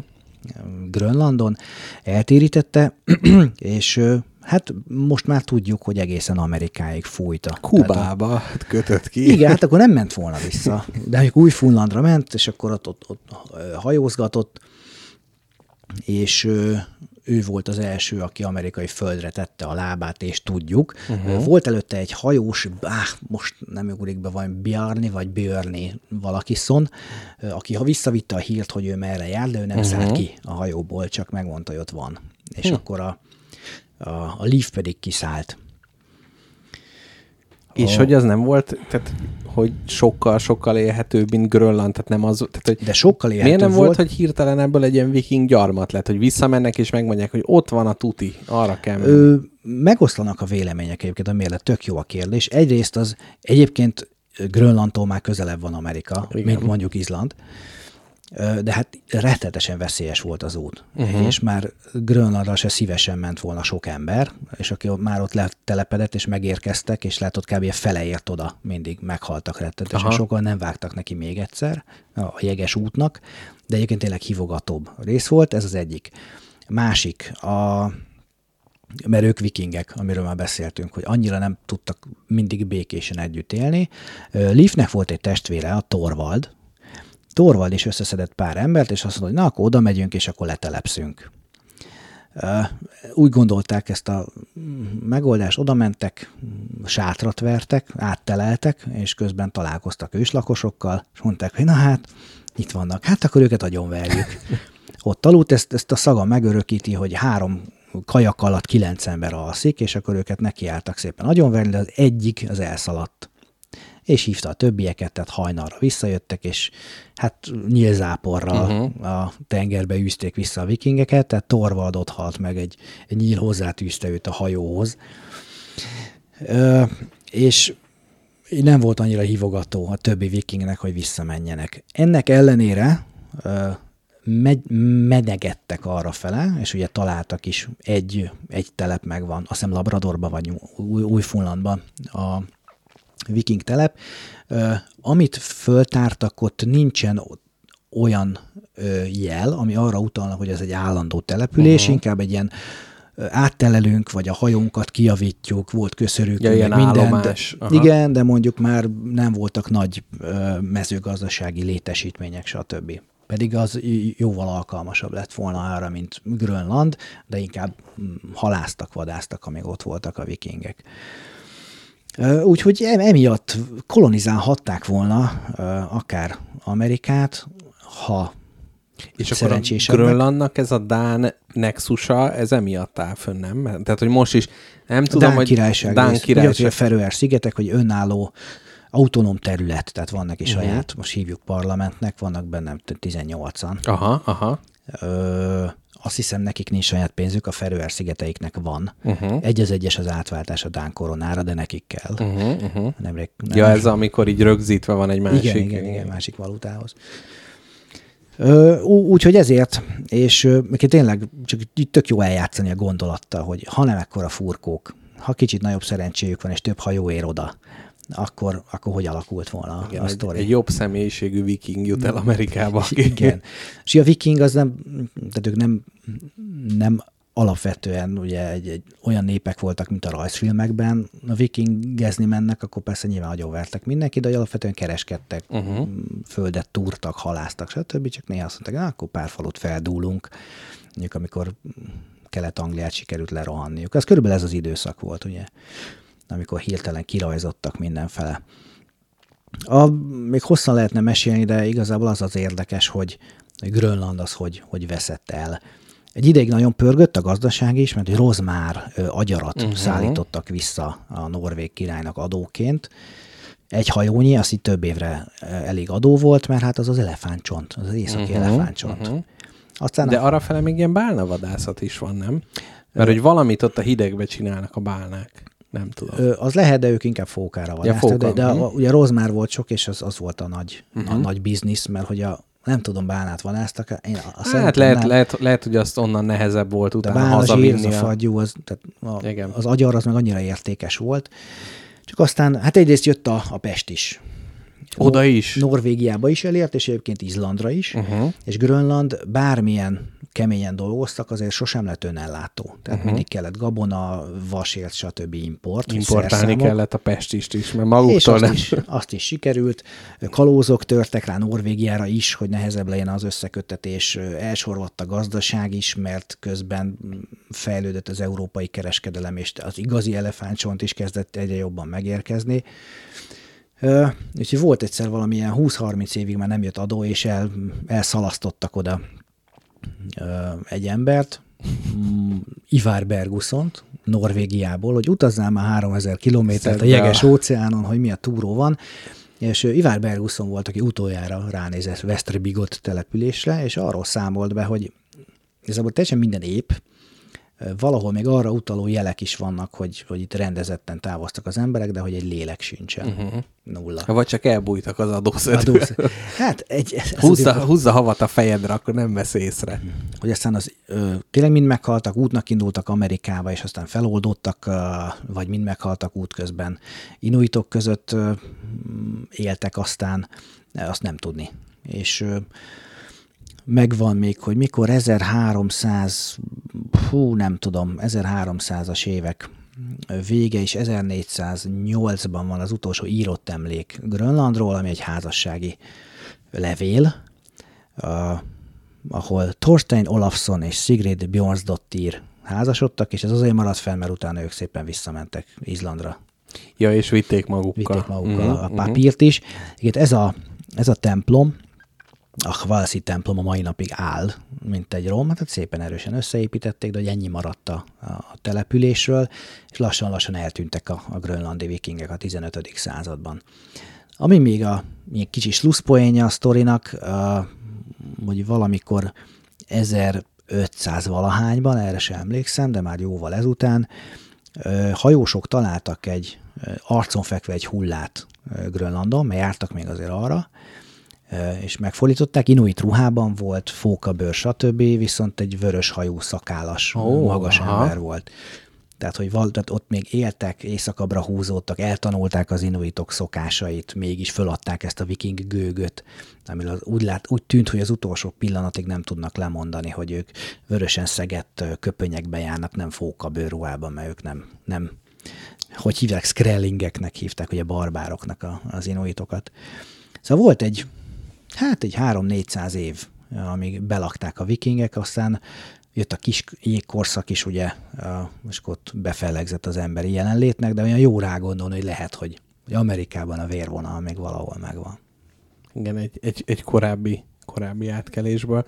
Egyébként most ez csak költői kérdés, mert nem, nem tudom, hogy képbe vagy a dologgal, de hogy így, így tökre el tudom képzelni, hogy ott ilyen, ilyen luxus turizmus így lehet. Tehát, hogy tudod, amikor az emberek az, hogy jaj, nagyon sok pénzünk van, nézzük meg a Titanicot, menjünk le a kis izével, és hogy nem tudom, én például... Nézzük tök... meg a viking romokat. Hát mm, ez a Persze. Grönlandra, hát az, az szerintem nagyon... Igen. És azért ez, ez a nem expedit, tehát hogy nem Igen. mész le mondjuk a déli sarkra, de azért... Az is jó hasonlat, most ugye űrbe utaznak a gazdagok, meg néha lemerülnek a Titanic mellé, amikor a vikingek ezt az utat megtették, az nehezebb volt, mint nekünk a holdra szállni. Hát, ugye azt hiszem 18 űrhajós halt meg konkrétan a mai napig, és hát ahogy mondtam, az első úton 25-ből 14 hajó elveszett, tehát ez, ez akkora. Hát jó, azért a szovjetek nem vallottak be sokat ott. Ne. Elsőre sikerült, nézzétek! és közben a szőnyeg alá söpörték szegény halott űrhajósokat. Na de, nagyon köszönöm a, a, a viking átkelőket, viszont én mégis csak azt mondom, hogy magyar emberek vagyunk, szóval térjünk vissza kicsit a magyar óceán átkelők sorára. Ugye itt tudjuk, tehát, hogy a 1000-ben és 1500-ban már volt egy-egy, viszont aki még híres, az Endrez György és Magyar Sándor, akik 1931-ben átrepülték az óceán. Ja, hát úgy könnyű. hát egyébként nem, tehát hogy nem, egyébként ügyesek voltak. Nem sokkal ugye Lindberg, aki ugye az első mm-hmm. óceán átrepülő volt, ő 27, tehát Aha. ez meg 31-ben volt, tehát hogy, volt. hogy mm. abszolút közel, és hogy pont a Lindbergnek az átrepülése egyébként egy akkora ilyen cirkuszi esemény volt, hogy hirtelen elkezdték azt nézegetni, hogy hogy lehet ebből több pénzt kihozni. Hogy, na hát, hogyha itt repkedünk, akkor az emberek fizetnek, hogy megnézhessék, hogyha ott ilyen légi bemutató azért is, mm-hmm. és önmagában ez a cirkusz jelleg öntött rengeteg pénzt bele a, a, a repülési iparba, és pont ezért az a gyártó, akinek most nem írtam fel a nevét, aki készítette az ő repülőjüket, ők mondták, hogy na hát egy kicsit meg kéne reklámozni a mi repülőmárkánkat, ez egy a sportrepülőknek az első generációja volt. Ugye a Lindbergnek a hú, hogy is, Spirit of St. Louis, talán úgy hívták Ezt nem a... Tudom de hallgassák a meg a hallgatók a spagettire vonatkozó adását. Így van. Szóval, hogy ugye az volt az első, és az még egy olyan repülő volt, ahol nem is fedeles gép volt, de hogy maga a géptestnek a tetején ment végig a, a, a uh-huh, szárny, uh-huh. és ez pedig már a mai sportrepülőkre hajaz, tehát hogy alul egy ilyen kis hegyes, tehát hogy nem ilyen sokkal modernebb kinézete van ennek a, a repülőjüknek, amivel amivel elindultak, és hát nagyon sokáig nem volt elég pénz a repülésre, úgyhogy az emigráns magyaroktól kezdett el ö, elsősorban Magyar Sándor ment és gyűjtögetett pénzt, hogy hát a magyarok is mutassák meg, ők is az óceán átrepülőknek a panteonjába kerüljenek be, és ö, nagyon sok magyar emigráns támogatta őket, és végül a hiányzó pénzt Lord Ruthermer fizette ki, aki nem tudom, hogy hallottál-e róla, ő a magyar, ö, hát a Trianon ellenes ligának, igen, igen. ugye... Ah, volt a, az egyik vezér alakja, akit mi azt a Daily, királyá is akartuk koronázni. Így van, is. így van. A Daily Mailnek volt ő egy ilyen vezetője, tehát gyakorlatilag egy ilyen sajtómágnás volt, és Trianon után, hát rendszerint a saját újságában kiállt a Magyarország igaza mellett, és egy, egyébként most a Szabó Ervin könyvtár előtt van egy az igazság kútja, a központi Szabó Ervin könyvtár, mm. és az ö, azt a Radermer emlékének ö, állította kis hazánk. Na és ő volt az, aki azt mondta, hogy jó, betolok egy nagy adag pénzt, ezzel meg lesz a dolog. Annyit kérnék, hogy Justice for Hungary legyen a neve a gépnek, úgyhogy a Spirit of St. Louis utána Justice for Hungary nevű repülővel kezdték átszelni az óceánt. Egyébként, hát mint minden ilyen expeditív jellegű kalannál ugye rögtön minden elromlott, nem úgy alakult, gyakorlatilag vakon repültek, mert hogy az óceán fölött gyakorlatilag nincs látótávolság, mert hogy ez a nagy pára, meg, meg felhők miatt, de végül nagyon, nagyon ügyesen csinálták. Ö, Endresz György volt a pilóta, és Magyar Sándor volt így a segédje, aki ment vele, és Endresz Györgyről még annyit kell tudni, hogy ő egy vadász pilóta volt, aki a Junkers repülőgyárnak volt a pilótája, ugye hmm, egy német... Egy berepülőpilóta? Egy berepülőpilóta, így van, és Magyar Sándor pedig Amerikában élt, és akkor ők így kitalálták, hogy akkor, akkor ez legyen meg. Neki indultak, és hát rekordot állítottak be, ugye először ö, Nagy-Britannia fölé beérkezve az óceán átrepülés rekordját beállították, hát eleve ugye a technológia is fejlődött meg már jobban, tehát ez már egy direktbe sportrepülőgyár készítette, nem, nem úgy, mint a Lindbergnek a gépét, ami egy ilyen egyszeri alkotás volt, és ott nem szálltak le, ugyanis az ígéret az volt, hogy Budapestre, a Mátyás földön várta a tömeg, csápoltak, hogy mikor fognak megérkezni, viszont Európában nagyon rossz volt az idő, tehát az óceán fölött is rossz volt, de azt tudták, és hogy nagyon nagy ellenszélben, meg mindenféle baj volt, de végül felcsútig elértek, és felcsútnál kifogyott a benzin. Akkor Nem ott, lehet véletlen. akkor ott vitorlázva, gyakorlatilag, tehát ilyen vitorlázó repülve sikerült letenniük valami rétre, és egyébként nem lett semmi bajuk, kitört valami tengely benne, de mindegy, tehát nem lett semmi bajuk, és rögtön ö, oda rohantak hozzájuk az emberek, és a felcsúti posta hivatalba rohant el egy ember, hogy fölhívja a Mátyás földi repülőteret, hogy ide értek, és itt vannak, és az, másfél órával később a tömeg megjelent ott, tehát így Mátyás földről így képzeltet, hogy valaki itt telefonál, és aztán kiáltja, hogy felcsút, és akkor átmentek oda, és ott, ott ünnepelték őket.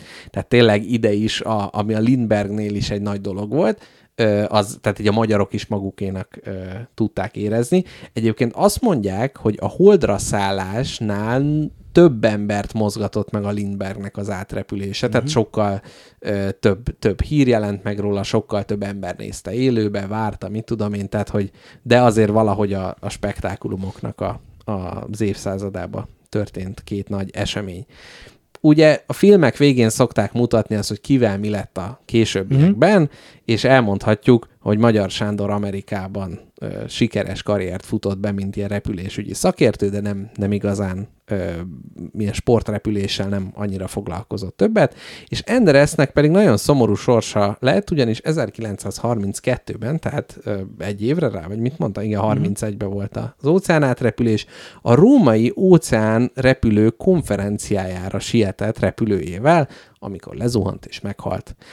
Hát azért szerintem mégiscsak jobb ez így, mint hogyha az óceánrepülés közben halt volna meg, tehát így, így volt azért egy év, egy fél év, amíg, amíg ünnepelt sztár lehetett, és hát utána egy stílusos halálnemet mutatott be a pionírok sorsa. Dugó húzó mellett. Na, úgyhogy ő még egy nagyon híres, egyébként Budapesten emléktábla, szobor, mindenfélét lehet találni. És euh, még így nézegettem, hogy milyen ilyen híres nagy óceánátkelők vannak, és hát a 21. században már eléggé sorjáznak, és akkor itt van ez a, a két pár evezőssel átevezni az óceánon, és ez Pálos Andrá és Rakoncai Gábor, aki nem a zenész Rakoncai Gábor, hanem egy ilyen extrém sportoló Rakoncai Gábor.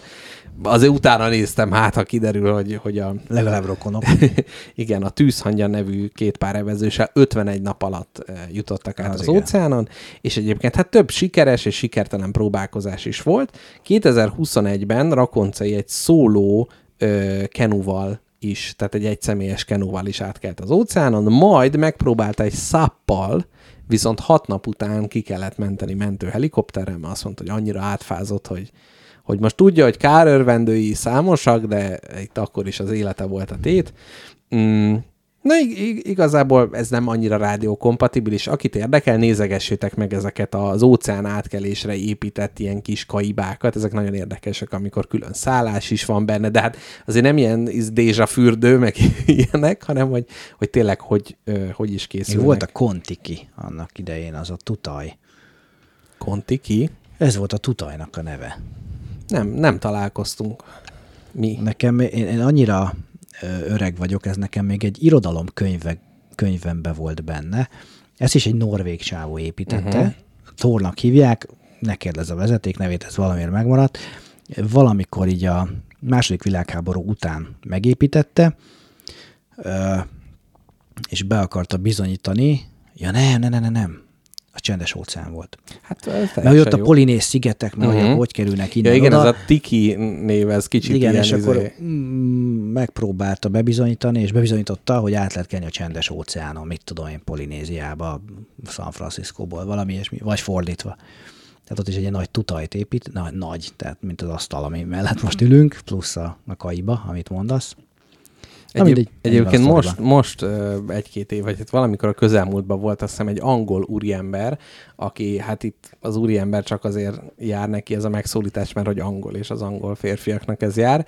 Ő egy mókuskereket épített, és ezzel próbált átkelni az óceánon, és egyébként, tehát, hogy De látom... ha nem fut, akkor elsüllyed, vagy? Nem, ne, hát ne, nem, de hogy lá, abszolút látom azt az ötletet, hogy hát nem tudok felborulni. Ha nem tud felborulni, mondvá, hogy csak gurulni tud előre, és hogy ilyen ballonok vannak így körbe fölépítve rá, középen van egy ilyen rácsos dolog, és igen, így valamennyire haladni is tud vele, és igen, technikailag nem tud fölborulni, de többször megkísérelte már, hogy kifusson a tengerre, viszont a brit hatóságok valamiért ezt illegálisnak találják, és rendszeresen visszavontatják, és legutóbb már késsel támadt a rendőrökre, és azt mondta, hogy vagy őket, vagy magát megöli, ha nem engedik el. Aztán elzárták, és mindig eltiltják, hogy nem mehet többet az óceán fele, de hát úgy látszik itt valami ősi viking vérvonal egyszerűen húzza, húzza a másik part felé. Egy valami tengeri, nem tudom, 51-es körzet van, amerre mókus kerekezni akar, vagy miért? Hát hogy halljon meg? Hát szerintem azt mondják, hogy ez nem alkalmas ez a szerkezet arra, te tudod, ez az ember élet, mint, mint abszolút Hát és érték. száp se baszki.